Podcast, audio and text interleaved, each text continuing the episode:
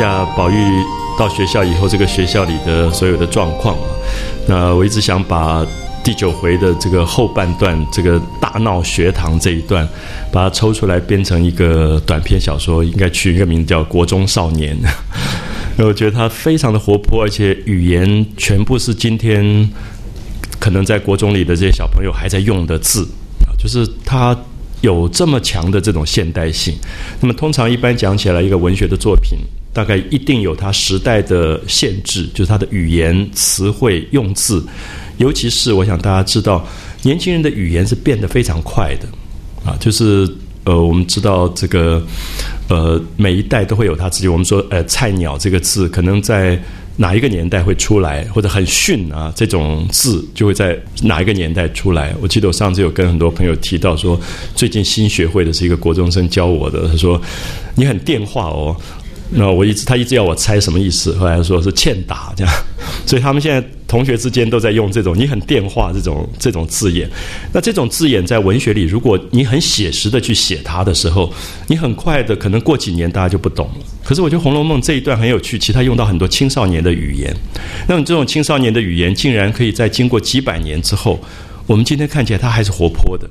啊，还是活泼，所以在作为一个文学作家来讲，语言的魅力啊，语言本身，我们刚刚讲说，它描绘到袭人怎么讲话，描绘到贾政怎么讲话，这个还是有他一定的身份里面出来的状况，或者贾林黛玉都是个性上的问题。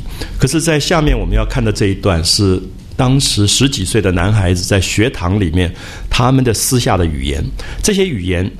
这些男孩子离开了学校，回到家里也不会跟父母讲的，也不会跟他老师讲的。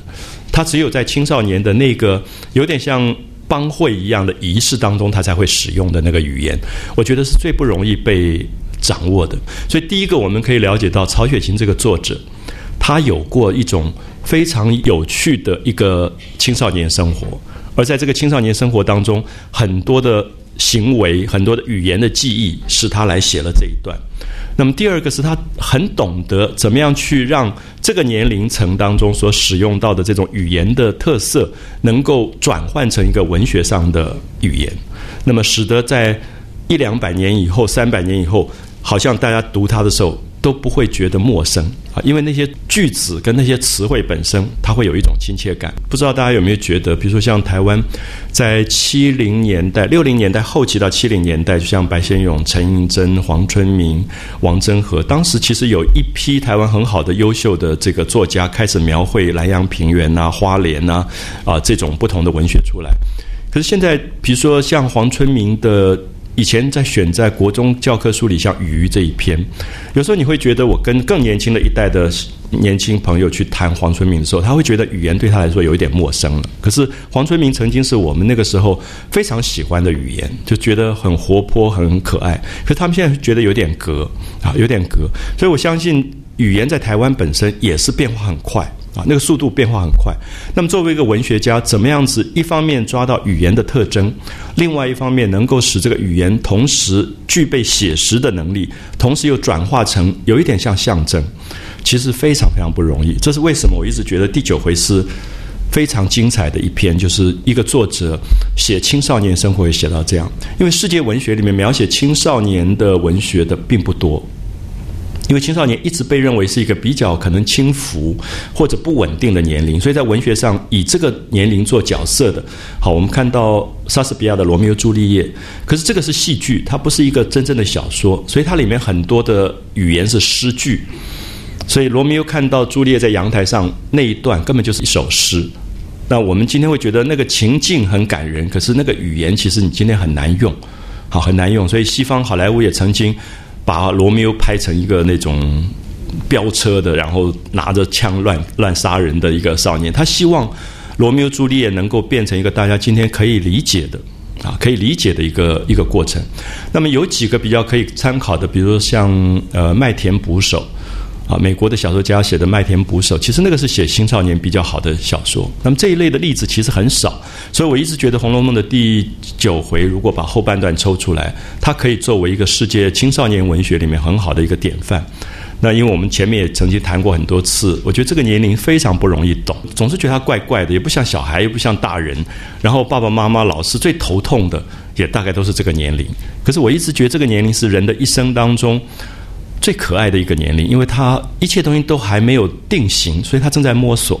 所以如果你用一切的定型的看法，你很辛苦，他也很辛苦。如果你能够变成你也不定型，他也不定型的状况，相处就很容易。那意思是说。我觉得，往往很多的成年的朋友，在我这样的年龄，或者比我再小一点，三四十岁孩子，在这个青少年的时代的时候，你会觉得你自己慢慢在定型，所以你很害怕不定型的东西，所以你处处都要求那个正在成长、摸索的孩子赶快定型，赶快定型，结果造成彼此之间最大的冲突跟不能沟通跟对立。可是这个时候其实是很好的机会，使自己慢慢要僵化的年龄的东西能够重新活泼。你其实应该感谢这几个孩子，而同时也重新去跟他一起再成长一次，变成不定型。我特别要强调说，青少年本来就是一个不定型的年龄。这个年龄如果他定型，其实是很奇怪的，他反而是很奇怪的。他因为他正在摸索，他对人生所有的状态他都还不清楚，所以在摸索里面，其实他会犯错。可是他也慢慢会修正。可是如果你认为那个犯错是变成不可修正的状况，也许他就隐藏了这个犯错的部分。可是他其实会一直犯错，啊，他会一直犯错。所以我不知道用这样的角度能不能帮助等一下很多朋友读这一段的时候，不会太震惊啊，不会因此会觉得说，哎呀，我那个男孩在学校到底在搞些什么事情？那我想最好不要有这样的联想，因为我觉得。其实你反而会有一个比较宽容的角度去看他。那我觉得，其实如果用另外一个角度的时候，你会发现这个孩子会开始跟你倾吐他的心事。他不会偷偷的去做一些事的时候，反而是最不危险的状况啊。所以我相信下面这一段所有发生的事情，贾政都不知道，所以贾政很惨。啊，因为贾政根本不知道宝玉在学校里面在在搞些什么东西，所以贾政所讲的那一个叮咛的话跟逼迫的话，其实是完全落空，一点用都没有。那所以我的意思是说，如果这个孩子回到家里，可以把他学校里发生的事情透露给你至少一部分的话，你至少是一个成功的父母，你至少会开始跟他有对话的可能，因为你看到那一段以后，你才会发现说，哪里是读书而已。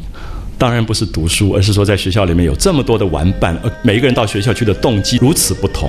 你看到他们开始读书的这一段就非常有趣啊。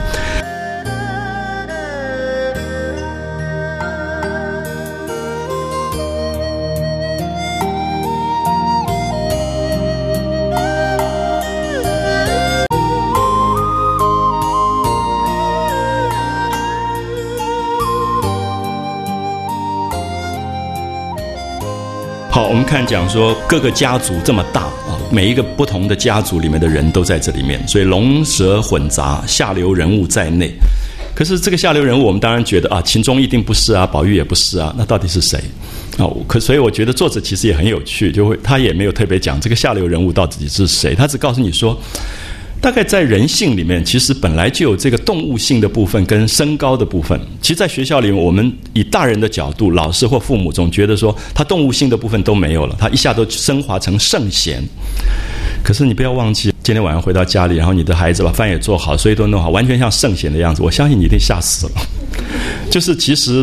蛮奇怪的，就是他本来就是个孩子，然后他在成长，然后他讲话怪怪的，然后他做一些错事，你跟他的沟通，我觉得人性最可爱的部分，我们如果说下流不再是一个预设的坏这个立场，就是我们把语言学上说上流跟下流，那上跟下只是两个不同的状况，就是一个可以升高的东西跟一个沉沦在动物性的这个部分，它是互动的。它其实是互动的，你能够充分对于人性里面往下坠落的部分有更多的了解，它升高的可能，它才能够发生的，啊，它才能够发生。所以我一直觉得我自己在教育里面，后来跟学生的相处，我是觉得我开始听到很多我真的有时候会瞠目结舌的事情，就是我的学生告诉我他们的某些。在外面绝对不会跟任何人讲的事情的时候，我真的吓一大跳。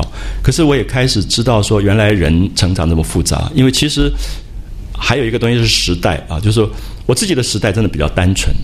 他对于一个青少年来讲，他能够涉足的范围其实是很有限的。可是今天的学生，他的涉足的范围其实。常常让我非常的吃惊，尤其在不做系主任以后，不在大学教书，因为你解脱了这个分数啊这种管教的压力以后，学生比较会来找我。他们来找我的时候，常常十一点半打一个电话说：“你睡了没有？”我说：“没有。”他说：“我带你去泡温泉这样子。”然后十二点半才到你家里来，然后你就说：“好啊，难得学生找你泡温泉，就泡泡泡。”他就开车开到阳明山的什么花艺村，然后我们就在那边泡温泉，泡到两点。我我觉得很棒的经验，因为夏天那个满天都是星空，露天的温泉，然后他跟你讲很多他的心事。然后他看两点说：“哎，我们冲一冲吧。我三点钟了，我们可以我带你到华纳威秀那边一个 disco 去跳舞。”然后我说：“ 哎，你饶了我好吧？你知道我几岁了？”这样，然后他就笑起来。然后他们他就跟我说，他们大概都是三四点钟去跳舞，然后跳到早上八九点钟吃个早饭才回家的。那是我从来没有想到过的。那这里面，我觉得我不是要判断这个好或不好，我只觉得我从来不知道。可是如果我从来不知道，我以前跟他讲的那个生活秩序、所谓的道德、所谓的规矩，其实是假的，因为我根本不知道他在做什么。啊，所以我的意思说，其实是一个双向沟通的时候，你才开始发现啊，原来我这么多年在那边讲的那些话都是废话，因为他根本听不进去。什么黎明即起，洒扫庭除，他都还觉得啊，我是黎明即起，我黎明还在吃饭，然后接着要回家睡觉了。所以我想这里面其实有很多，当你不先预设立场的时候。你的窗口跟门是开的，所以有很多东西会进来让你了解。可是如果你先把门跟窗都关了，其实你根本什么也听不到。那这个时候你变成一个个人在那边唠唠叨叨，可是永远不会产生作用。所以我刚才讲说，我同情的贾政就是如此。贾政讲的所有的话，其实没有发生任何作用，因为根本。他不知道这些学校、这些青少年他们在学校里发生的事情，所以作者在这里用了一个龙蛇杂处跟下流人物混杂其中。其实我觉得他在讲一个人性的多面性，而这个部分也构成一个孩子当像温室一样，你把他保护的再好，最后他不可能在温室里长大，你一定要把他送出去。那么送出去以后，他碰到的是什么东西？就像袭人跟他说：“啊，不要跟那些坏蛋乱混。”的时候，其实我觉得。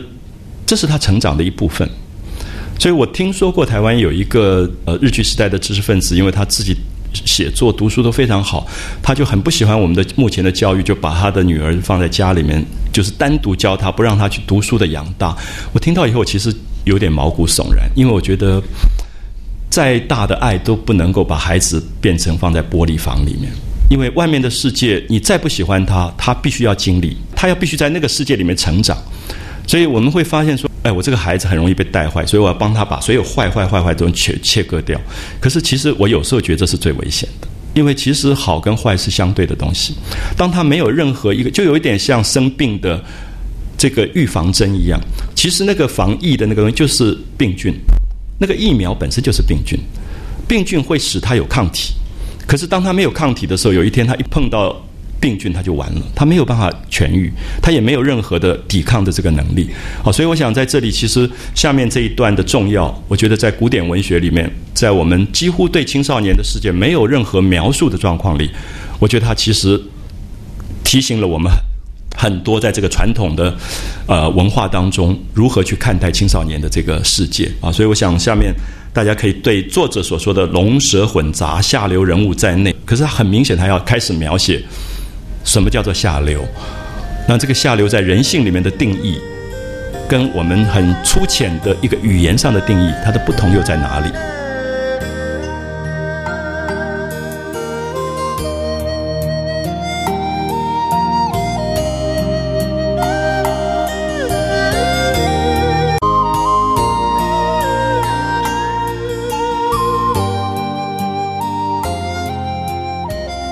宝玉秦钟来了。两个人都生得花朵一般的模样啊，两个都是打扮得漂漂亮亮。我想现在国中生也是如此。又见秦钟腼腆温柔，啊，秦钟长得漂亮，然后有点像女孩子啊，就是这个少年在发育的过程当中，有时候他性别还不那么清楚的时候，他很秀气，他是带一个比较秀气的男孩子，所以未语先面红啊，讲话很害羞，还没有讲话脸就红了，但皮肤也白，确确羞羞有女儿之争。好，我们。看到说，在这个学校里面都是男生，所以在青少年的时代，所有的性是我们刚刚提到说，在同性跟异性之间，他其实非常不清楚，非常非常的不清楚，所以它是一个很自然的一个状况，因为他本身还没有办法确定他自己的性征，而且特别是说人的这种认知，他第一个认知的其实是自己。他从自己的身体开始认知，以后才可能是一个异性的身体。所以在希腊的所谓的这个少年爱的这个部分，柏拉图谈过很多啊，关于这个部分，就是一个男孩子在成长的过程里，怎么去认知他自己的身体。以后先认知共同的身体，然后第二个是认知一个不同的身体，也就是后来发展出同性跟异性的这两个认知的过程。那么秦钟也许在这里一看到这一句很二分法的人，就说啊，秦钟一定是一个。孽子，可是你看到后面，大家记得秦钟后来曾经在庙里跟一个尼姑叫智能儿私通的，有过外遇的，所以你根本不确定。就像刚才讲说，你觉得这一段宝玉是一个同志，可是宝玉不是，宝玉前面有四个女性的经验，所以在这里面你都可以看到青少年的那个不定型的状况啊。所以我特别希望大家可能不要。认为说，因为最近很多人在谈叶子以后，觉得那二分法非常的危险。因为其实大部分青少年成长的过程里面是不定型，它是一个不定型的状况。所以很多人认为说啊，我已经很前卫了。你看，我已经不只是赞成异性恋，我也赞成同性恋。可是我觉得这个分法还是危险的，因为我要谈到的是说，在很多人性的观察里，性别本来就没有那么那么绝对的一分为二啊，一分为二。所以。千万注意这一段，因为很多人，甚至我看过西方的英文，把这一段挑出来提到秦钟关于这个秦钟的同性恋的问题，然后提到说中国的文学很了不起，你看这么早就谈这个同志文学，可是这个人就是没有看到后面秦钟跟智能儿压着智能儿在庙里面做爱的那一段，那么所以秦钟本身到底是一个什么角色，也很暧昧。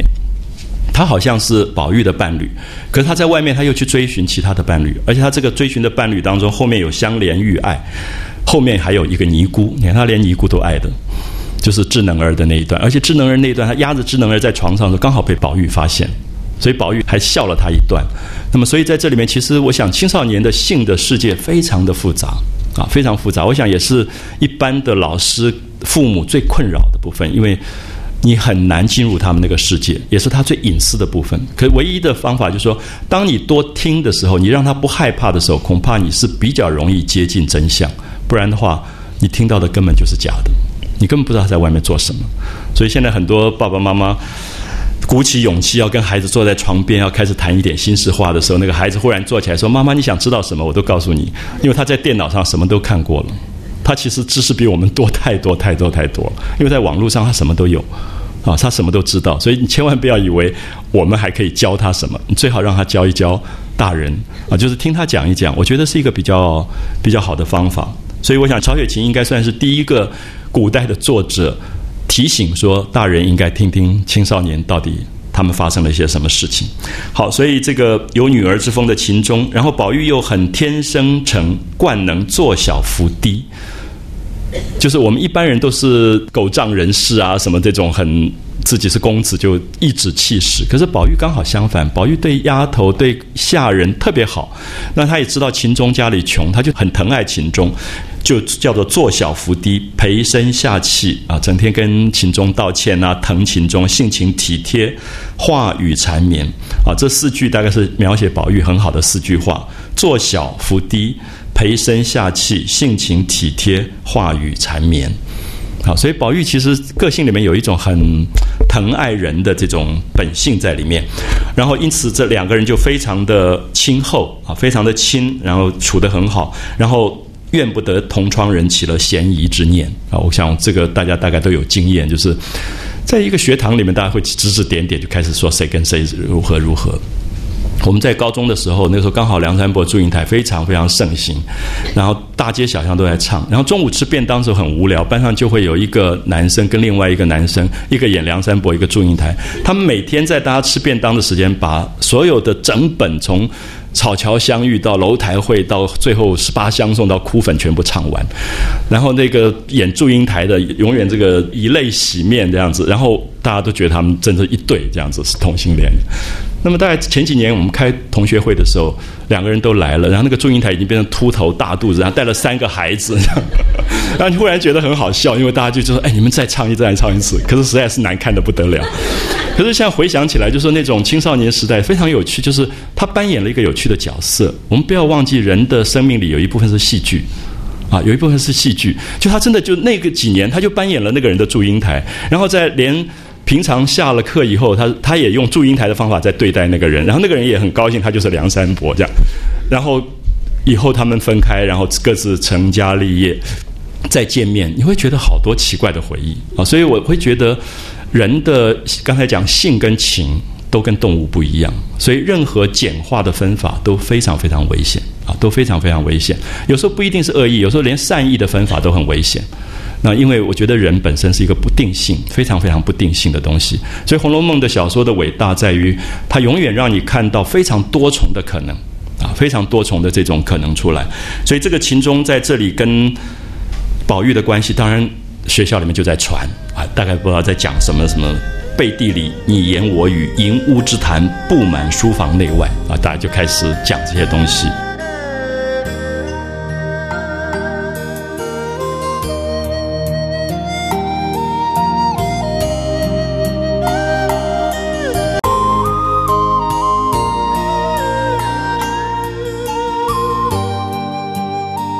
到另外一个有趣的人，就是薛蟠，还记得这个人吗？为了爱上一个香菱，然后打死了别人，这个他也很有趣。你看他为了爱这个香菱这个女孩子，最后打死了那个冯渊。他为了一个女孩子可以可以这样，可是他现在来读书了。他读书的目的是说，听说这个学校里很多漂亮男孩子，所以他来读书了。所以他这个时候动了龙阳之性，就他很奇怪，就是他的性别也是不确定的。可是你薛蟠看到这一段的时候，你觉得，诶，他怎么会因为这个学校里很多漂亮男孩子他来读书？可是前面那一段不是他为了一个美丽的女子，他去打死了另外一个男人吗？所以我希望大家一定要注意到《红楼梦》里面所有对于青少年的描绘，都是因为作者抓到一个最重要的东西，就是青少年根本不定性啊，所以千万不要被任何一个片段的东西所限制住，然后你的视野会打不开来。啊，你会打不开来，所以很多人认为说《红楼梦》很现代，因为《红楼梦》描写到很多同性恋的这种故事。其实我觉得很危险这样的谈法，因为我觉得《红楼梦》远比这样的谈法要伟大的多，因为它是抓到人的特性，它不是二分法啊，它没有二分法。所以我常常会提醒大家，现在薛蟠出来了，可是你不要忘记薛蟠前面的故事啊，薛蟠前面的故事是什么？好，现在薛蟠。他到了王家王夫人家住了以后，就知道有一个家学啊，这个家学中广有青年子弟，他觉得好高兴，可以有一大堆玩伴啊。所以我常常用到玩伴。我觉得在这里对薛蟠来讲，这个性别不一定是我们所说的这个同志的问题，就是他其实他会觉得有人跟他一起斗鸡走狗，一起去。你看他后来跟宝玉他们就一起去嫖妓。一起跑到酒家去的，后面有一段，那写的很清，就唱红豆词的那一段。那薛蟠其实是一个就是爱玩的男孩子，而只要有人陪他玩，他就可以去玩的啊。所以其实在这里，他要去读这个书，很明显是因为他在贾家他没有玩伴啊，他要去找玩伴。他跟宝玉有有点不同，因为宝玉爱秦钟，是因为他觉得秦钟跟他有一种性情上的美。那薛蟠不是，薛蟠其实蛮粗的一个人，他就觉得有人可以。去赌骰子啊，打麻将啊，只要可以陪他玩的，他都可以说。学中广有青年子弟，不免偶动了龙阳之性。那么龙阳这个典故是战国时代的魏国的国王，他当时宠爱一个男子叫做龙阳君，所以后来常常用这个东西来转变成一个爱好南风的一个典故啊，就偶动了龙阳之心，因此也假装说来上学读书啊。你看到。宝玉读书也是借口，薛蟠也是借口。不过三日打鱼两日晒网啊，就是他每次来读书，因为薛蟠家里好有钱，所以就送给老师的束修特别多，带一些干肉啊什么东西给这个贾代儒，就是这个老师。那自己也也不好好读书的啊，根本来个两天不高兴了，又带着人家出跑去玩了，只图结交一些弃弟，啊，只想交一些这个契弟，然后翻译成现在的语言就是干弟弟了，就认识很多干弟弟这样。那他也喜欢做老大，因为他有钱，他喜欢出去玩的时候有一帮人跟着他背后去跟着玩的。我后来发现，我自己读书的时候是有这样，班上是有这样的人啊。当然那个时候我没有资格变成弃弟，可是那个时候我记得真的班上有一个比较有钱，然后常常就带着说：“哎，我们去打撞球，我出钱这样。”然后就一大群人就跟着他去玩的。所以其实薛蟠有一点像这个角色，因为从小家里很宠，就有点像一个老大一样。那如果变坏一点，他可能就是帮会。啊，他可能就会结一个。我记得那个时候在班上，常常大家就传说，哎，哪几个人是一个什么帮，自己还去庙里拜拜去结盟。那男孩子就喜欢什么割一点手指，滴一点血，什么放在酒里，什么之类的。就是他们有一种青少年的仪式的啊，自己会玩一些什么这个帮那个帮的。你你说他要弄到什么四海竹联那么伟大，大概也不行。大概就是那种名不见经传的，大概几个月以后又散掉的那种小小的帮会，在班上就常常会有。啊，会有这一类东西，所以他就在这个学里面就认识了好几个小学生啊，就是比他年龄小一点，可是大概也就是差个一两岁吧，因为薛蟠也就是十五岁左右，那大概就是认识个十三四岁的那种小男孩。然后这些小学生因为图了薛蟠的银钱吃穿啊，因为出去薛蟠会请他们吃东西，然后喜欢衣服说啊你喜欢这件衣服我买给你这样之类的，所以他们就变成了干哥哥干弟弟这一类的关系，就被他哄上手的。也不需要多说啊，那这个哄上手，大概也发生了什么事？因为薛蟠在这个年龄，他们可能跟这些小男孩发生性的关系，那或者是说，作者这个哄上手其实讲的很暧昧，就是也许就变成他的奇奇怪怪一段时间的爱人或者伴侣啊。可是，在这个年轻的。小朋友之间，尤其我想在男孩子这个世界里面，会有一些很奇怪，像刚刚讲角色的扮演，好，会有一种角色的扮演。我不晓得女性的世界如何了，其实男性的世界里面，他会有一个强者，然后跟一个比较他被保护的啊，那那种很奇怪，有时候会，我记得小学就有那种年龄大一点点，可是发育比较早，就说，哎，有谁打你，你跟我讲，我来保护你。他就他其实不是我去找他，是他来找我说。你你就变成我保护的人啊！就是我现在回想起来，很多这种关系，就是在一个青少年成长的社会当中，会慢慢的形成这种。啊，这种关联出来，好，然后更有两个多情的小学生啊，你看这里用的很有趣，多情的，再就是长得漂亮的，然后腼腆的、可爱的，就让人家疼爱的那种小学生，不知道是哪一房的亲眷啊。这个作者也不去明讲说贾家这么大到底是哪一房，因为他们好几房的亲眷，也不考他的真姓名，只因为生得妩媚风流。这个我想大家绝对同意啊！就在一班里面，很奇怪，就会有一两个学生就干干净净、漂漂亮亮的，然后大家就会疼他们的。其实有时候做老师，你一直跟自己说你绝对不可以偏心，可是有时候大家都很难。我觉得这种非常难解释，就是因为生的妩媚风流，满学中整个学校里就送给他们两个外号，一个叫香莲，一个叫玉爱啊，这是。当年的这种学校的术语，我相信今天在学校里面一定也有他们的术语。就是如果你去熟知国中生的话，他们一定也有他们的某些名词，说 “f 啊”什么之类的东西，有他们的名称来称呼。那么当时就叫香莲玉爱，就这两个男孩子就变成了这个学校里大家疼爱的对象啊，因为长得漂亮、可爱，大家就叫她香莲，一个叫玉爱。那虽都有切慕之心，其实每一个人都蛮喜欢他们两个，可是。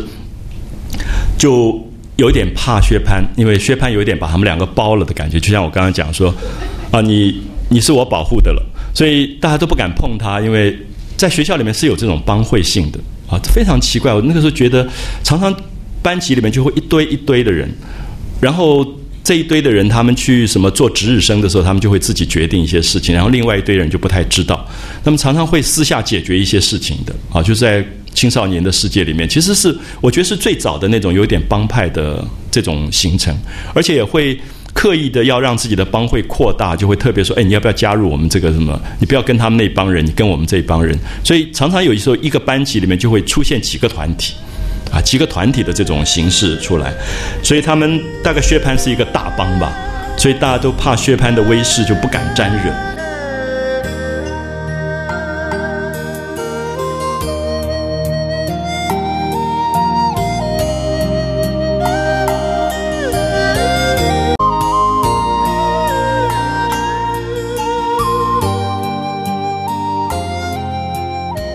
现在宝玉来了，秦钟也来了，看到他们两个，也不免缱绻献爱。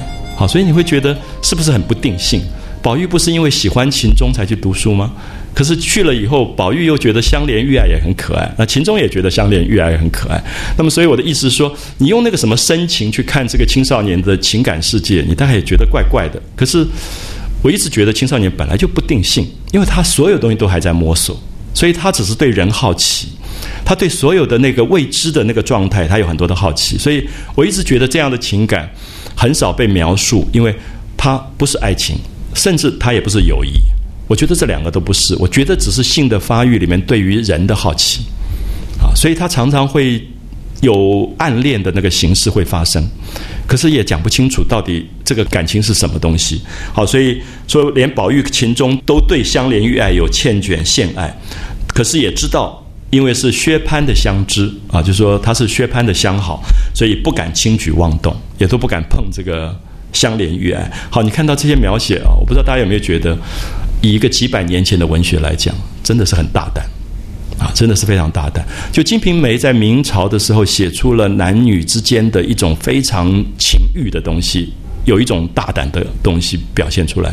可是我觉得《红楼梦》里写了更难写的东西，因为青少年的爱是非常难写的。就是我刚刚提到说，它其实又不是爱情，又不是友谊，可是他在那个性的刚刚萌芽的那个状态的那个不定性的状况，其实《红楼梦》的这一回是非常惊人，是几乎我现在读到文学里唯一碰到这个问题的啊，唯一碰到青少年这个阶段的东西。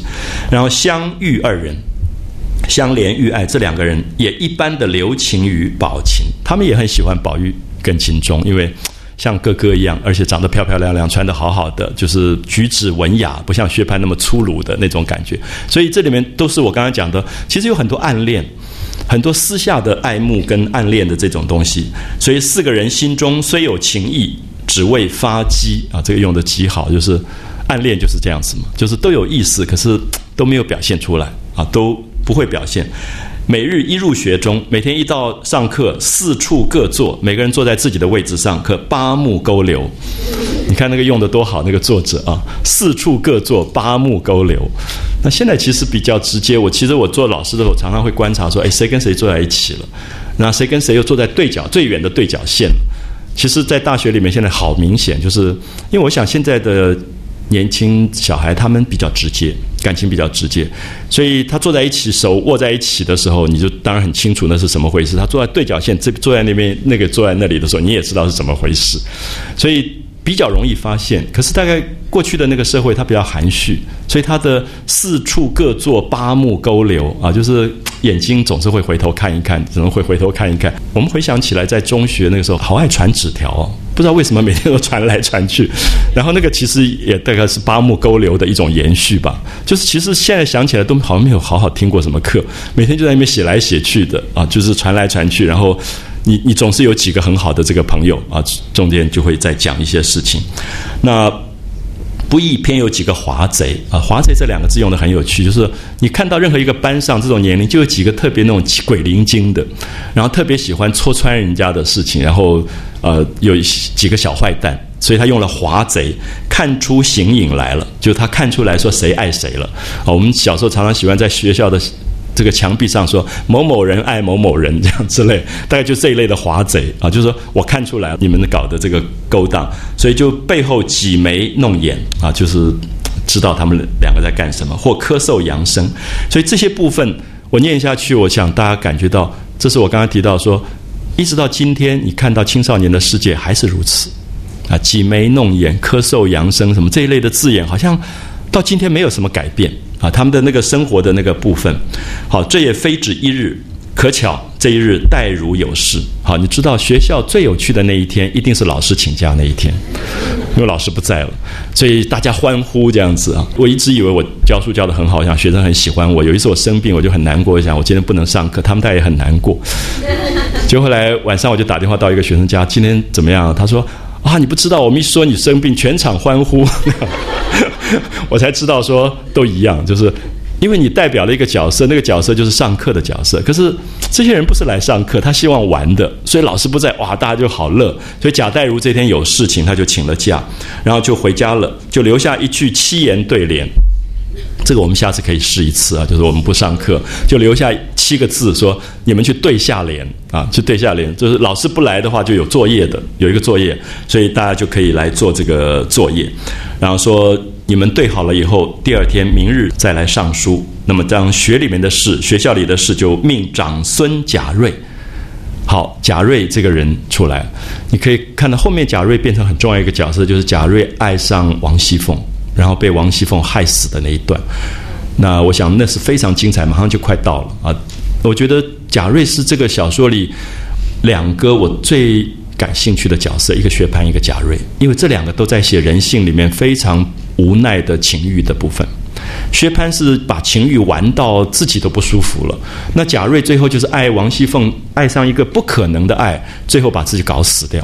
啊，搞死掉！所以其实这两个角色写的都极好。所以曹雪芹其实，在这些我们看起来不高雅的人物里面，其实用心甚深。可是这个不高雅，其实有点像佛家的悲悯在里面啊，就是因为他其实重点是觉得人被情欲纠缠，被情欲困扰。就是贾瑞爱那个王熙凤，到了他没有办法自己克制，那王熙凤又很坏，就整他。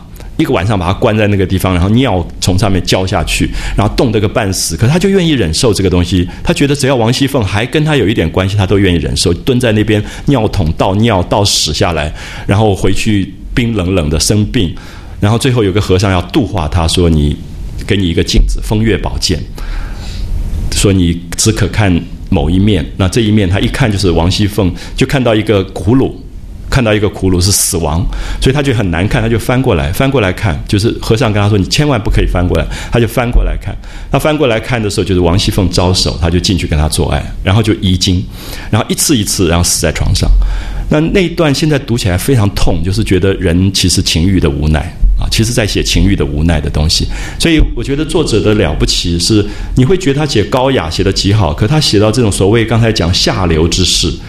其实刚好是人性最不堪的部分啊，所以我很希望大家注意到贾瑞这个角色后来的某些状况。所以你想想看，这个老师不在，然后叫贾瑞来替代，不会有什么好事，因为贾瑞本身自己就是一个没有办法管好他自己的这个这个人。好，所以妙在薛蟠如今不大来学中应卯了。好，应卯，子丑寅卯啊。我们古代把时辰分成子丑寅卯辰巳午未申酉戌亥。那卯是黎明的这个时期，所以点卯过去所说的军队里面点名都是在卯时点名啊，在卯时点名就是清晨的这个点名，所以应卯这件事情就有一点表示说，你去学校里面上课就有点像我们今天打卡一样。啊，所以说薛蟠最近就不来上课的意思，就是他根本大概已经玩腻了吧，就是这个班级的该玩的也都玩过了，他就不想来了，他就他就不太来。所以因此秦钟就趁此机会，因为原来秦钟不太敢碰香莲玉爱，对不对？因为香莲玉爱大家都默认是薛蟠的相好，所以也不敢碰。所以你看到这里很有趣，就是说在一个。男孩子的一个班级当中，大家就会划分谁跟谁相好，谁属于谁，然后自然就会划分那个权力跟势力范围。那么，其实我觉得很有趣。大家知道，你看到狗跑出来散步，就会在电线杆一直举脚小便，因为它在画它的势力范围。所以他们说，在动物学上，动物的行为学上，每一个狗都知道它的范围是多大的。因为这个所有，它就是证明说我的范围在这里。那另外一个不同的味道进来，它就要防范。那我觉得其实人跟动物行为学都没有太大的差别，人也在画势力范围。可这个势力范围可能有我们看不见的方法，不是撒尿的方法，不是这么这么低的方法，他很可能是用其他的方法在画他自己的势力范围。好，所以这里面其实很有趣。你看到薛蟠慢慢不来了。然后这个秦钟就觉得，哎，他不太来撒尿了，那这个势力范围好像已经化解了，所以他就觉得要动这个相连玉爱。所以其实这里面在讲人类的行为学来讲，《红楼梦》是一个真有趣的书啊！你这样去看下去，说他就跟相连、急眼、识暗号啊，急眼识暗号，你看到白话文学里到现在都是最好的字，急眼睛给他暗号，两个人假作出小宫，出小宫就是小便。啊，我们常常在学校里面，小便变成很重要的一个方法，就是你可以逃开那个很无聊的教室啊，就是假装说要到小便，然后就到后院去说私己话，就两个人就开始讲一些私下的这种比较体贴的话。好，什么叫私己话？秦钟就问香莲说：“你家里的大人管不管你交朋友？啊，会不会回家的时候妈妈就问你说你今天跟谁讲话了啊之类的这种事情？所以很好玩。你看到那个小男孩之间开始的语言，然后一语未了，还没讲完，背后就听到咳嗽的声音。好，就是刚才讲那个华贼出来了啊，就是他们已经抓到了，发现这个。”秦钟跟香莲偷偷假装小便，然后跑到后院去讲话，然后两个人吓了一跳，回头看的时候，原来是同窗同班的同学，就叫金荣。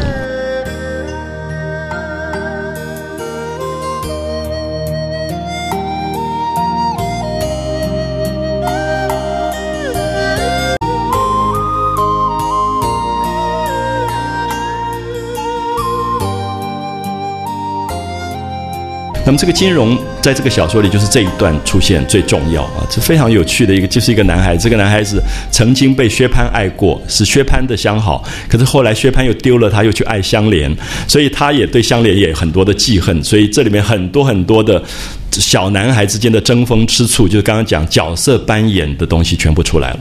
角色扮演，注意一下，不是永远演祝英台的，他有时候会。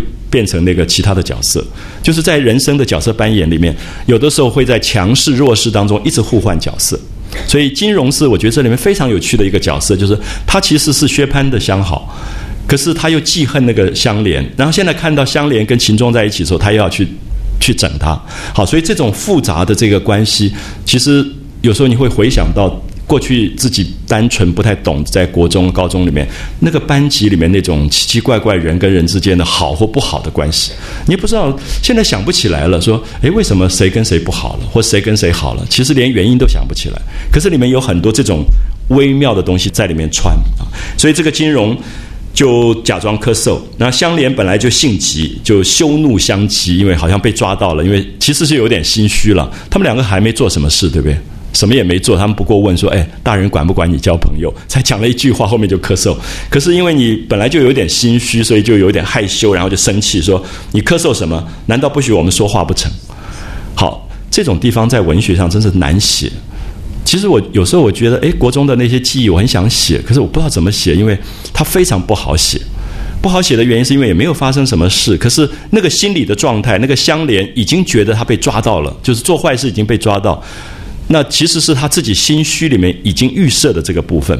那作者在这里就讲的非常精彩，就是说我们讲话有什么不对？可是当然我们知道他不是去讲话，他们两个真的是出去为了要讲一些什么事情，或者是不可告人的事情，所以他就会羞怒相讥啊。所以金融就笑了说：“你们说话难道不许我咳嗽不成？”有没有发现这种语言太像国中生的语言啊？我记得我们那个时候，你看我干什么？你屌什么屌？他说你不看我，你怎么知道我看你？这样，然后就开始打这样子。我记得好多次在车站回家的路上，都看到两帮人打起来，就是从这种语言开始啊。你看我干什么？啊，你不看我，你怎么知道我看你？其实讲起来，那个语言是很无聊的语言，可是他就开始打了。他说：“你们说话难道不让我咳嗽啊？”他说：“我只问你们，有话不明说，谁许你们这样鬼祟的？”干什么故事我也可以拿住了，还赖什么？好，呃，先得让我抽个头。这样，好，我们看到这里拿住了，就是做了什么坏事被我抓到了，然后你不要再赖了。啊，接下来更有趣是抽个头。那抽个头说你们在搞什么事情，我也有一点好处嘛，啊，占一点便宜，所以完全是那种青少年无赖的语言啊。所以奉劝诸位父母，如果听到你孩子在学校里讲这种话，不要太吃惊，因为我相信在学校里大部分都是讲的这种话。啊，其实这一回真的帮助我忽然回忆起来啊，原来我们那个是中学，整天的语言都是这种语言啊，没有什么漂亮。如果你正经八百讲那个圣贤语言，你会被班上笑死的啊。其实没有一个小孩子好好正正经经讲话的那种感觉。那好，我们看到这个。咱们一声不言语，就是如果你让我抽头的话，一声不言语，不然大家就愤起来啊！就是我就张扬开来，就你们没得什么好看。你看，连抽头这个字，我们到现在都还是常常用的啊。我们现在抽头只说占一点便宜，打麻将抽个头之类。可他在这里讲的抽头，引申到你们有好处，我也要有好处。好，我们大家一起来享受一下，这样不然就愤起来。所以秦钟跟香莲两个人就急得红了脸，然后就说：“你拿到什么了？”金荣就是要说：“我现拿住是真的。”说着又拍着手，然后就有一点要张扬开了，因为他已经开始拍手笑说：“贴的好烧饼，你们都不买一个吃去。”这个已经有点要讲给教室里的人听了。那我想大家这个时候可以看一下不同的版本啊，我这个版本是比较优雅的。秦钟跟香莲又气又急，就赶快进来向贾瑞告状。好，我们看到这个很有趣，就是他们自己没有办法处理了，所以老师走了，老师叫贾瑞来代替。贾瑞稍微年长一点，可贾瑞也大概就是十八岁、十九岁了，也没有大多少，所以就要贾瑞去处理。好，我们看到他们告说金融欺负他们两个，可是贾瑞这里面第一次开始描绘贾瑞的个性。贾瑞就是一个图便宜、没行止的人，美在学中以公报私。啊，就是贾瑞本身就是一个行为不太正的一个人，勒索子弟们请他，然后后来又附助着薛蟠，因为薛蟠变老大，就帮着薛蟠，然后图一些银钱酒肉，一任薛蟠横行霸道，所以他不但不管约，反助纣为虐，讨好。偏那薛蟠本是扶贫心性，今日爱东，明日爱西啊。薛蟠最好玩，就是我一直觉得薛蟠应该好好有人写一个论文来谈他，就他其实不坏，可是薛蟠就是永远。很认真的爱一个人以后，他就忘了。记不记得前面他为了那个人打死了人？可是现在丢了香菱丢到家里，他根本忘了。所以他其实每一次都是真的啊，麻烦就在这里。然后他接着他就忘了，他下一次还是真的。所以他现在他又跑了，就是一下爱东，一下爱西，其实非常非常那个被宠坏的那个青少年的个性。然后进来又有了新朋友，把香玉二人又丢开一边啊，又丢开一边。就连金荣也是当日好友。因为有了相遇二人，就弃了金融。你看，一个狗屁倒灶的事情全部出来了。就是一个学校里面，原来是这样一串。其实台湾在大概前年吧，北部的一个戏剧学校里面，其实闹过类似的事情。当时记者追踪了一阵子，还登了好几天，然后串出了十几个人他们的关系。可是后来大概教育部下令，这个消息就停了，就没有追下去。完完全全跟这个一样的故事。就是在一个男性男学校的宿舍里面发生的事情，所以我想《红楼梦》的这一回，它的真实性其实到今天我们读起来都有一点吃惊，是因为其实我们有意在避开这些东西，老师跟父母都故意避开，不太愿意去面对青少年的这个性游戏的过程啊。我用性游戏，就是说他们其实在玩，可这个玩它是一个 game。他是因为他对性还不清楚，他在摸索，所以他在借各种方式摸索出他自己性的定性的这个部分。所以所有的这些部分，我刚刚讲到不定性，说都不是他最后终极的一个性象，而是他一个过程啊，而是一个过程。所以也为什么使得我们对这个领域特别不了解，是因为因为不定性，所以很少被描述。那么长大了以后，他都不会去谈。也许我们在座有过这样经验的人，他也不会永远不会跟人家讲这件事，所以大家对这件事情其实完全在无知的状态。所以其实文学的伟大就可以了解说，我们应该感谢曹雪芹写下了这一段，我们终于知道啊，原来有这样的事情在发生啊，可以有一个了解。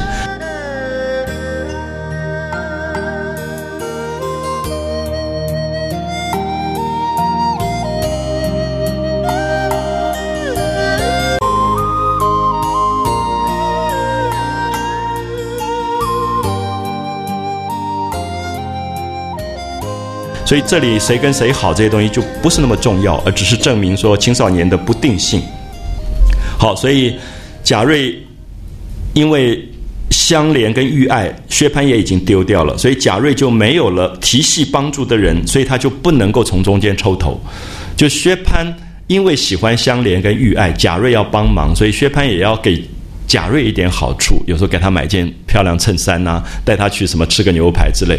那现在贾瑞这个好处也没有了，所以贾瑞也有点恨香莲，就说你香莲如果被薛蟠一直爱着的话，贾瑞就有很多好处，对不对？这样可以了解吗？那很奇怪的青少年逻辑啊，就是说因为贾瑞等于是助教嘛。有点像助教一样，在这个这个班级当中，所以如果薛蟠爱香莲，然后贾瑞可以帮助，诶，让香莲请个病假陪薛蟠去看电影啊什么，所以贾瑞也可以有好处，他也可以去看电影，他也可以去吃牛排之类。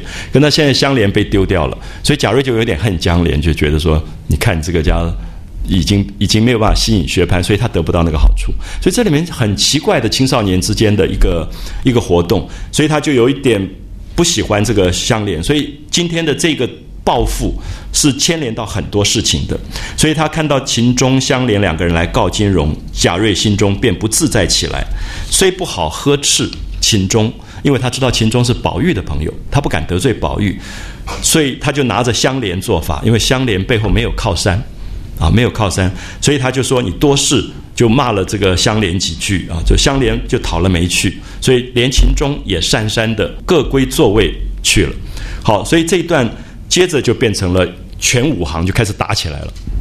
那我觉得我们一直没有想到曹雪芹是一个可以拍武打片的人，就是这个班级打起架来那个场可以打得这么好，这样就是因为我们一直觉得曹雪芹非常的文雅啊，文辞优美秀雅，可是下面这一段完全是打架。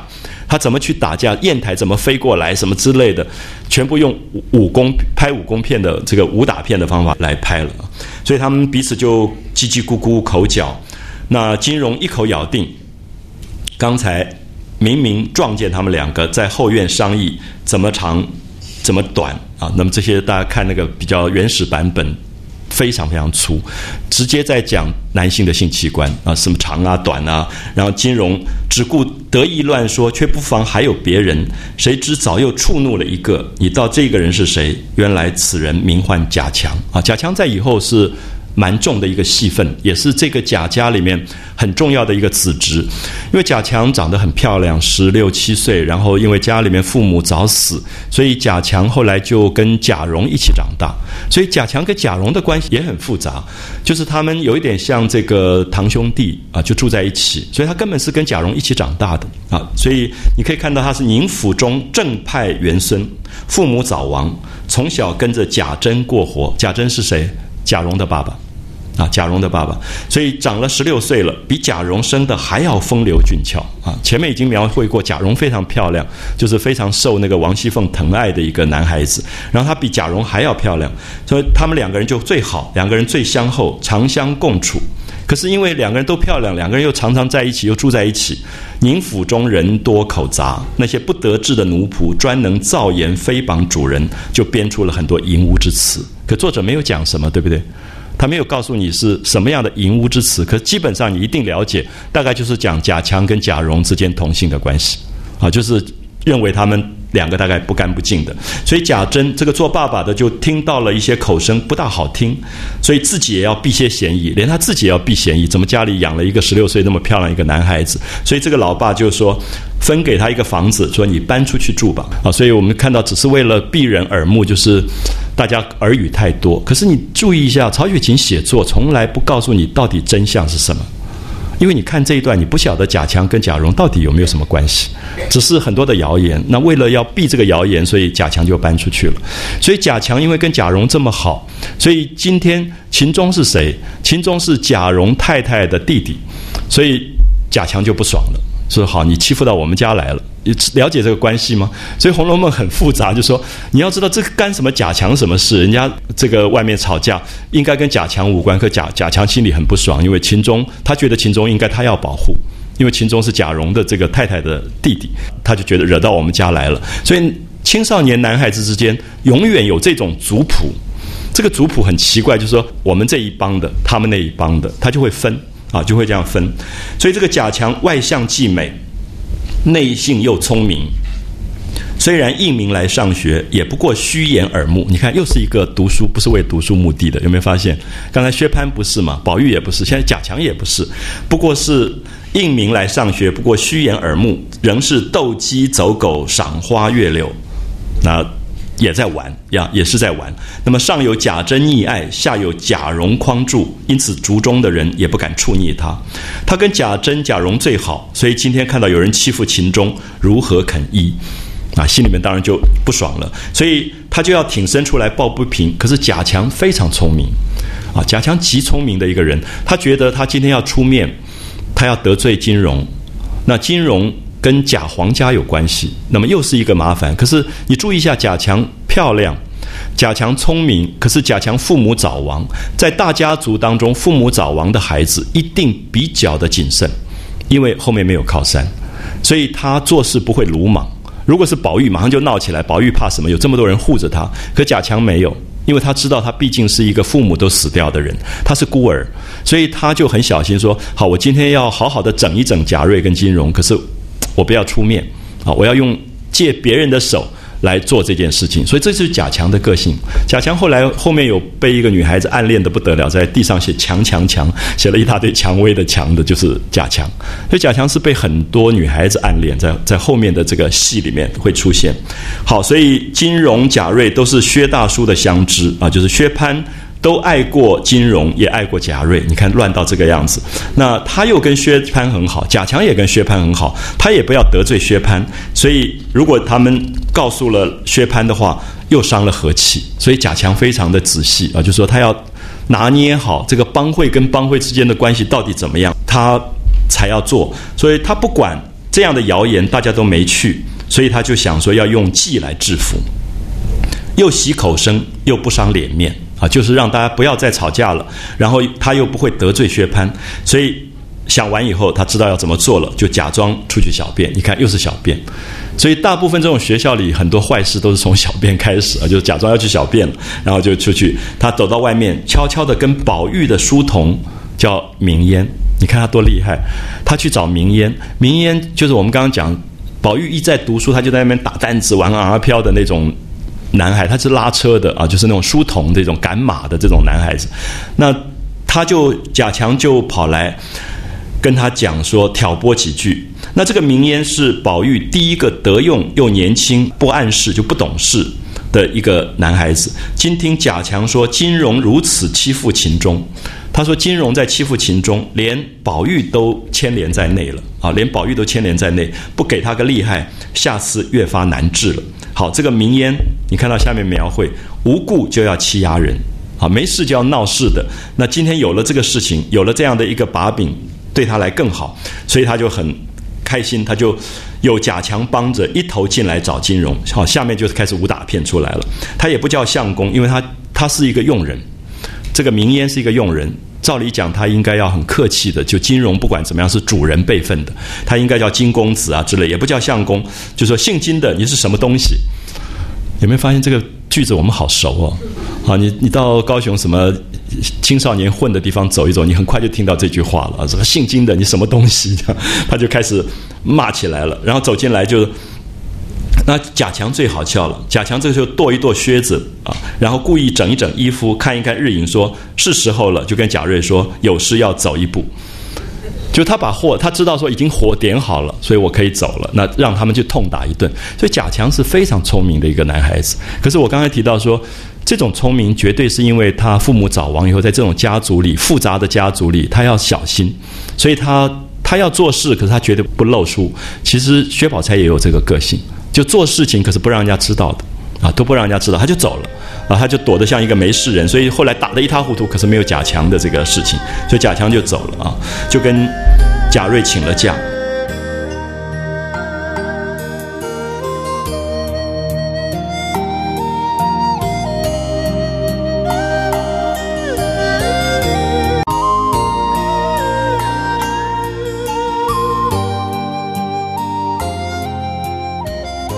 这里明烟走进来，一把揪住金荣，问说：“我们的事跟你什么相干？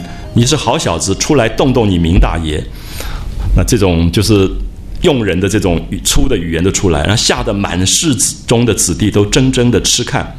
贾瑞忙吆喝明烟不许撒野。贾瑞是助教嘛，他要管理秩序啊，说明烟不许撒野。你看到“明烟”这两个字啊？当然是宝玉取的。通常以前的那种佣人，大概叫个阿贵啊、阿福啊就算了。那宝玉这种就是公子，他每天就花很多时间去把丫头的名字取得很漂亮，佣人的名字取得很漂亮。名就是茶嘛，喝茶的茶。那烟，你可以看到那个茶上面冒出来的烟，或者烟也可以有一点点。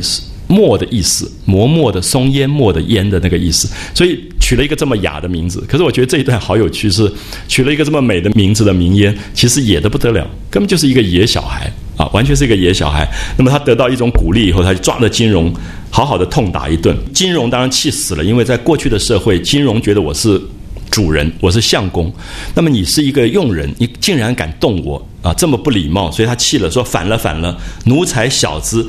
都敢如此撒野，我只和你主子说。那主子是谁？主子就是宝玉，所以他就要去去打宝玉，就夺手要去抓打宝玉秦钟，还没有尚未去时，从脑后嗖一声，早见一方瓦砚飞来。你看，这个就是拍武打片的厉害的地方。你不知道谁啊？就是说两个人吵架，后面一个砚台啪就飞过来了。我记得我们那个时候在教室里面打架的时候，其实很多人根本不知道是被谁打的，因为真正的这个主敌的两方啊都很清楚，就是你是我的敌人，我们很清楚。可是其实是暗箭难防，就忽然嘣就来一个东西，因为很多人就在那边玩闹啊。我我自己那个时候其实是有一点这样子，我就在那边嘣就丢一个东西，然后。别人也不知道我丢的，可是你会觉得那个学校里打起架来，其实有很大一部分真的就在好玩。好，所以他这一段，我觉得如果曹雪芹今天来拍武打片，大概可以拍出一个卧虎藏龙那种电影，就是他其实非常懂动作，啊，非常懂动作，所以就是金融脑后就飞来一方瓦砚，那这个当然是帮宝玉的人。啊，因为他要打宝玉，所以后面就帮的一个砚台就飞过来，并不知系何人打来，幸未打着，却打在旁人座位上。你知道那个小孩子丢东西也丢不准的，所以本来要打金荣，可能没有打到，结果打在旁边，就打在贾兰跟贾英的身上。贾兰是谁？李纨的儿子，就是贾宝玉的大哥，叫李珠。很早就死掉了，他留下一个孩子，就是贾兰啊，就是贾兰。那么草字头的啊，贾兰，所以贾兰是一个好孩子。贾兰是因为妈妈守寡，所以贾兰特别特别有规矩。你可以看到这里面都跟家庭的背景有关，因为母亲早年守寡是非常谨慎的，所以一定要带这个孩子带到最守规矩。所以你看到贾兰就是表现完全不一样。好，贾兰跟贾英很好，两个是永远坐在一个座位上的。那贾英也是元府晋派玄孙，他的母亲也少寡独守，所以贾英跟贾兰两个都很好，因为都是寡母，就是单亲家庭长大，两个人一同坐。谁知这个贾英年纪虽小，志气最大，就是一个不怕事、爱淘气的人。他在座上冷眼看见金融的朋友。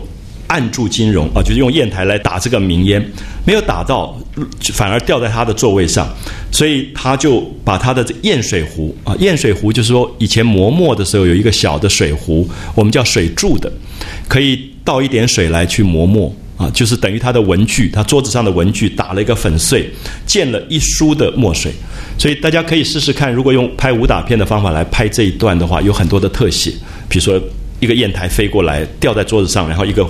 瓷器碎掉、破掉，用剪接的方法，它就是非常精彩的电影。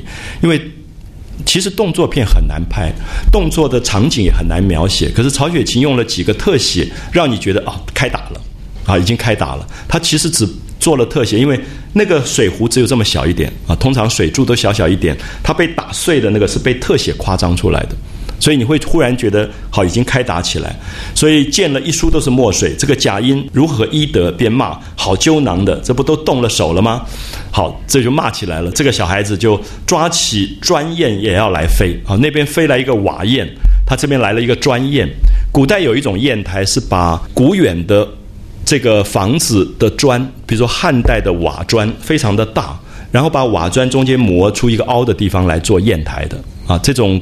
古代有很多这种习惯，就是比如说我们台南赤坎楼的这种庙里面的大的瓦、厚砖厚瓦都可以磨成砚啊，可以做砚，所以他就飞了一个砖砚。可是你看到贾兰的反应，贾兰是个省事的，所以这里面跟李纨个性有关。他的妈妈本身守寡，早年守寡，所以特别要孩子小心谨慎，所以。他说跟我们无关啊，就劝他说好兄弟不与咱们相干，就压住他，叫他不要打。那贾英这个专砚被压住了，如何忍得住？他看到砚台被压住，他就两手抱起书夹子啊，以前是用木头的盒子来装书的，就是我们现在书包，以前是木头的盒子，因为有书童拿啊之类，他就抱起一个书夹子轮过来就要丢过来，你看完全像武打片。啊！而且最精彩是贾英，因为年纪很小，他大概是比较十一二岁那种小男孩，所以力气不够大，所以那个书就抱起来以后丢不过去，那个木盒子丢不过去，就丢到一半就掉下来，又打到别人，所以就是世界大战的开始。啊，本来只是美国要打伊拉克，最后全部都加入，这样一个一个签一个，一个签一个。所以你看到很有趣，就是他作者描绘这个武打的场面，用了非常有趣的方法，就是他真的是打过架的，我觉得啊，就在学校里，曹雪芹绝对打过架，所以他懂得怎么去描写这种打架的场面。那么这个书夹子，因为他身小力薄，轮到一半，到宝玉秦钟的桌上就落了下来。只听哐啷一声，砸在桌上，书本、纸片、笔墨洒了一桌，把宝玉的一碗茶也砸得啊碗碎茶流。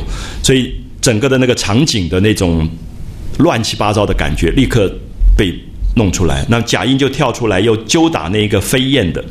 金荣这个时候抓了一根毛竹大板在手。啊，已经动兵器了啊！已经拿了一个毛竹的一个大板，这个板子应该是老师惩罚学生的那个竹子竹板。我们小时候常常挨打的，就那个竹片的那个那个毛竹大板。地窄人多，哪里经得舞动长板？明烟早吃了一下，早被那个板子打了一下，乱让道：“你们还不来动手？”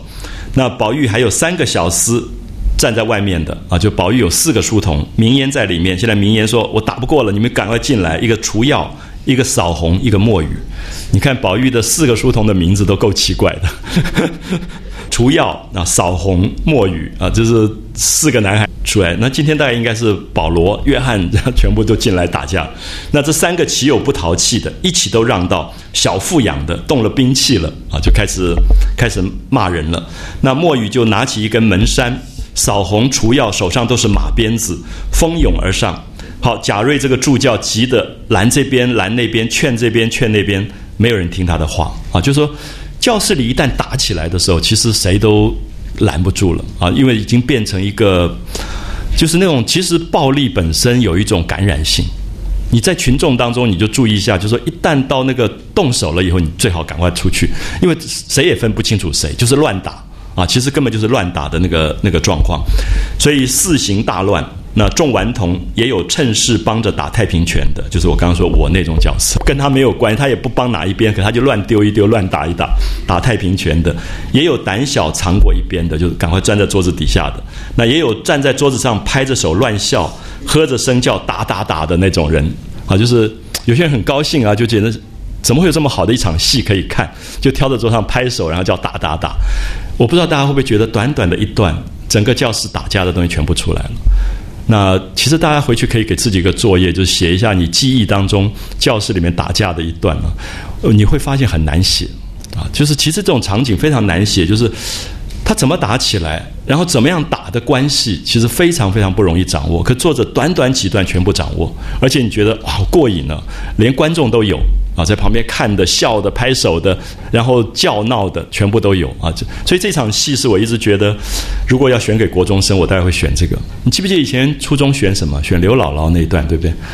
可是我觉得选这段其实很好。可是我相信我们教育部绝对不通过，因为他们觉得不是好的榜样。那这里面就是教育的不同的观点，就是说，教育总觉得他要给孩子看他认为是可以成为典范的东西。那其实教育有没有可能还有一个角度，就除了看典范？也要看反典范，其实他才哈哈一笑，他忽然懂了人是怎么一回事。其实我觉得教育的两面的照顾非常重要，因为你永远是限制级不让他看的东西，他永远不知道，其实最危险也最麻烦的事情。好，所以这一段是我一直在想，说哪一天我还是要跟教育部长讲，说可不可以把它选进来，就至少作为课外补充教材啊，在这个所有教中教校之外。选一段这个东西，那我想小朋友看了就开心的不得了，因为他们太熟悉。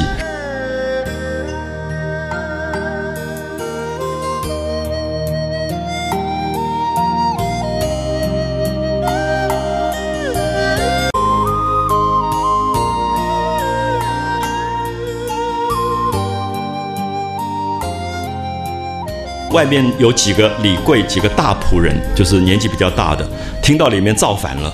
赶快进来，然后一起喝住，说怎么打起来的，然后众口不一。你有没有发现，以前在学校里面，每一次打架完，训导主任来问，都是众口不一，因为每个人都觉得我有道理啊，是他先动手啊，或者那他先动嘴啊之类的，反正就开始吵起来。这个如此说，那个如彼说，李贵就喝骂了明烟等四人，因为他要先骂他自己手下的四个人，就是这四个是他管的，是书童，骂了他们一顿，撵出去。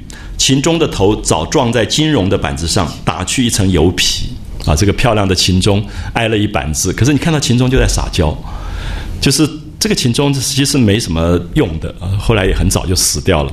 他可爱，大家都疼他，可是这个秦钟就是有一点软弱。然后这个时候，他就宝玉抱着他，就拿衣服给他擦啊，给他这个揉揉他这个被打的这个部分。所以。秦钟有一点就是要人家疼爱，然后就喝住了众人。这个宝玉就生气了，宝玉就叫李贵说收书拉马，说我要回去回太爷。啊，宝玉一发怒，大家很就很害怕，因为这个易学里面最有权势的是宝玉，就是贾家的这个荣国府的。孙子，所以宝玉就发脾气说：“不读书了，要把书收起来。我们被人欺负了，不敢说别的。按理来告瑞大爷，就是我们告瑞贾瑞，贾瑞反派我们的不是，听着人家骂我们，还挑唆他打我们。明烟见人欺负我，他岂有不为我的？他们反打，大伙儿打了明烟，连秦钟的头也打破了，还在这里念什么书？好，这个宝玉的一连串话出来，大概都有点害怕。那李贵就劝说哥儿不要性急。”那老师已经回家了，那为了这一点事又去寡造他老人家，倒显得我们没有理似的。那依我的主意，哪里了结？何必惊动他老人家啊？就在这里了结。他说，如果是贾瑞管得不好，那么就应该贾瑞出面，现在好好把这个事情处理好。所以李贵也就讲这个贾瑞了。李贵虽然是佣人，可是他年纪大一点，他就说太爷不在，你老人家就是讲贾瑞，就是学里的头脑。啊，你就是要管事，众人看你行事，众人有了不是，该打的打，该罚的罚，怎么会闹到这步田地还不管？那贾瑞就说：“我吆喝着都不听。”那李贵就笑了说：“不怕你老人家恼我，素知你老人家到底有些不正，所以这些兄弟才不听。所以这有一点埋伏了一个线索，就贾瑞后来发生的事情，就跟王熙凤的事情，就是贾瑞本身自己也是一个管不了自己的这个人。好，所以如果。闹到太严，闹到老师那边去，连你都有不是了，那赶快做个主意，撕罗开来，就说摆平吧，啊，把这个事情摆平。那宝玉就闹起来，说撕罗什么？就说为什么要摆平？我就要回去告这个老师。那秦钟就哭着说：“有金融，我是不在这里念书的。”有没有发现这个句子非常像秦钟讲的话？就是那种会撒娇的男孩子啊，就说他在这里读书，我就不要在这里了啊，就是这种样子。可是宝玉讲法完全不要，这是为什么？他来读书，我们为什么不来读？回明白了众人，撵了金融去，就是要把金融赶走。又问李贵说：“金融是哪一房的亲戚？”好，你看这个时候权势出来了，因为这个易学有人交钱的，哪个人交钱最多？当然就是权势最大、做官最大的人。那么他就要问说：“金融是哪一房的亲戚？”啊，就讲到其实蛮难听的话。那李贵就觉得不妥。他不要问了。如果说哪一房的亲戚，就伤了弟兄们的和气。就大家都是同一个家族，怎么还问是哪一房的亲戚？好，你看到明烟最有趣。明烟不是已经被赶出去了吗？明烟就从窗口说他是东胡同的黄大奶奶的侄儿，因为他是唯恐天下不乱啊。他就说他是贾黄的奶奶。然后下面名言讲的话最有趣，他说有什么硬阵仗啊？就是说他的靠山没什么了不起。他说黄大奶奶她。是他姑娘，你那个姑妈就是贾贾皇贾皇的太太啊，只会打旋磨，打旋磨就在旁边绕来绕去，给我们连二奶奶跪着借当头呢。好，这个连二奶奶是谁？王熙凤，管家的王熙凤，最有权势的王熙凤。他说：“你那个靠山是什么？你那个靠山整天就在我们的连二奶奶身边借东西来当着过日子的。”所以就点出来说，这个义学当中，金融这个家族其实是一个很弱势的家族，所以。是从这个佣人的口中讲出来，其实宝玉不会讲这个话的，反而是明烟讲出来了。我看不起他那样的主子奶奶。好，李贵当然就赶快就骂这个明烟说：“你不准讲了，说偏这个小坏蛋啊，怎么会这样的主教？”那宝玉就冷笑道：“我知道是谁的亲戚，原来是黄嫂子的侄儿，我就去问问他。”下面有一段就是讲到贾黄这个跟他们家族的关系，那么也大概透露出这种家族里面权势。极高跟权势极弱之间的这种差距，那么所以李贵这个时候也就骂了这个明烟说：“你要再要讲啊，我就回去好好去告诉这个老爷太太，就说宝玉全是你挑唆的。我好容易的哄好了一阵子，你又来了个新法，你闹了学堂，不说变法压袭了才是，反要卖火坑，所以明烟才不敢讲话了。所以李贵还是有他的身份的，就是他制服了这个明烟。那么宝玉。就叫这个，他们就要金荣要赔不是，那金荣当然不肯。就男孩子也有他的尊严，觉得闹了半天以后要去赔不是。最后贾瑞就来逼他说：“你不赔，他怎么去了结这件事？”李贵只好就劝金荣说：“原是因为你的事情，那你就赔个不是，做个一啊。”所以金荣就跑来跟宝玉、秦钟赔了不是，也做了一。那宝玉还不肯一，说一定要磕头。那贾瑞为了要息事。又悄悄地劝金荣说：“俗语说得好，杀人不过头点地。你就你既然惹出事来，少不得下点气儿，磕个头就完事了。”金荣无奈，只得进前来与秦钟磕头。那么这一段，我想好像到了金融磕头是一个了结，其实没有了，就会发现说，金融回去告他妈妈，那他妈妈是一个寡妇，有点寄养在这种贾家，在这个权势底下，他觉得。不要再闹了，说你要闹下去，你连个读书的地方都没有。他说，他就跟金融讲说，你知道你读书，我家里少了很多，少用了很多花费。而且金荣不是后来被薛蟠包养吗？那薛蟠就送他们家很多钱，所以他那个妈妈好高兴，觉得这儿子去读书，竟然还有同班同学送吃的啊、穿的。所以他妈妈说：“你看你这些闹开来，你将来连这些东西都没有。”所以这里面就在对比出家族的权势啊，变成一个非常强烈的一个对比。所以当然是看起来一个好玩的一场学校里的一个闹的戏，可是其实里面很多心酸的家族里面的。请杂也都在这里面透露出来。那我们休息一下，我们看到下面这一段啊，那么也要带出一个东西，就是秦钟的姐姐秦可卿的生病啊，秦可卿的生病也是这个小说里最重要一个情节了。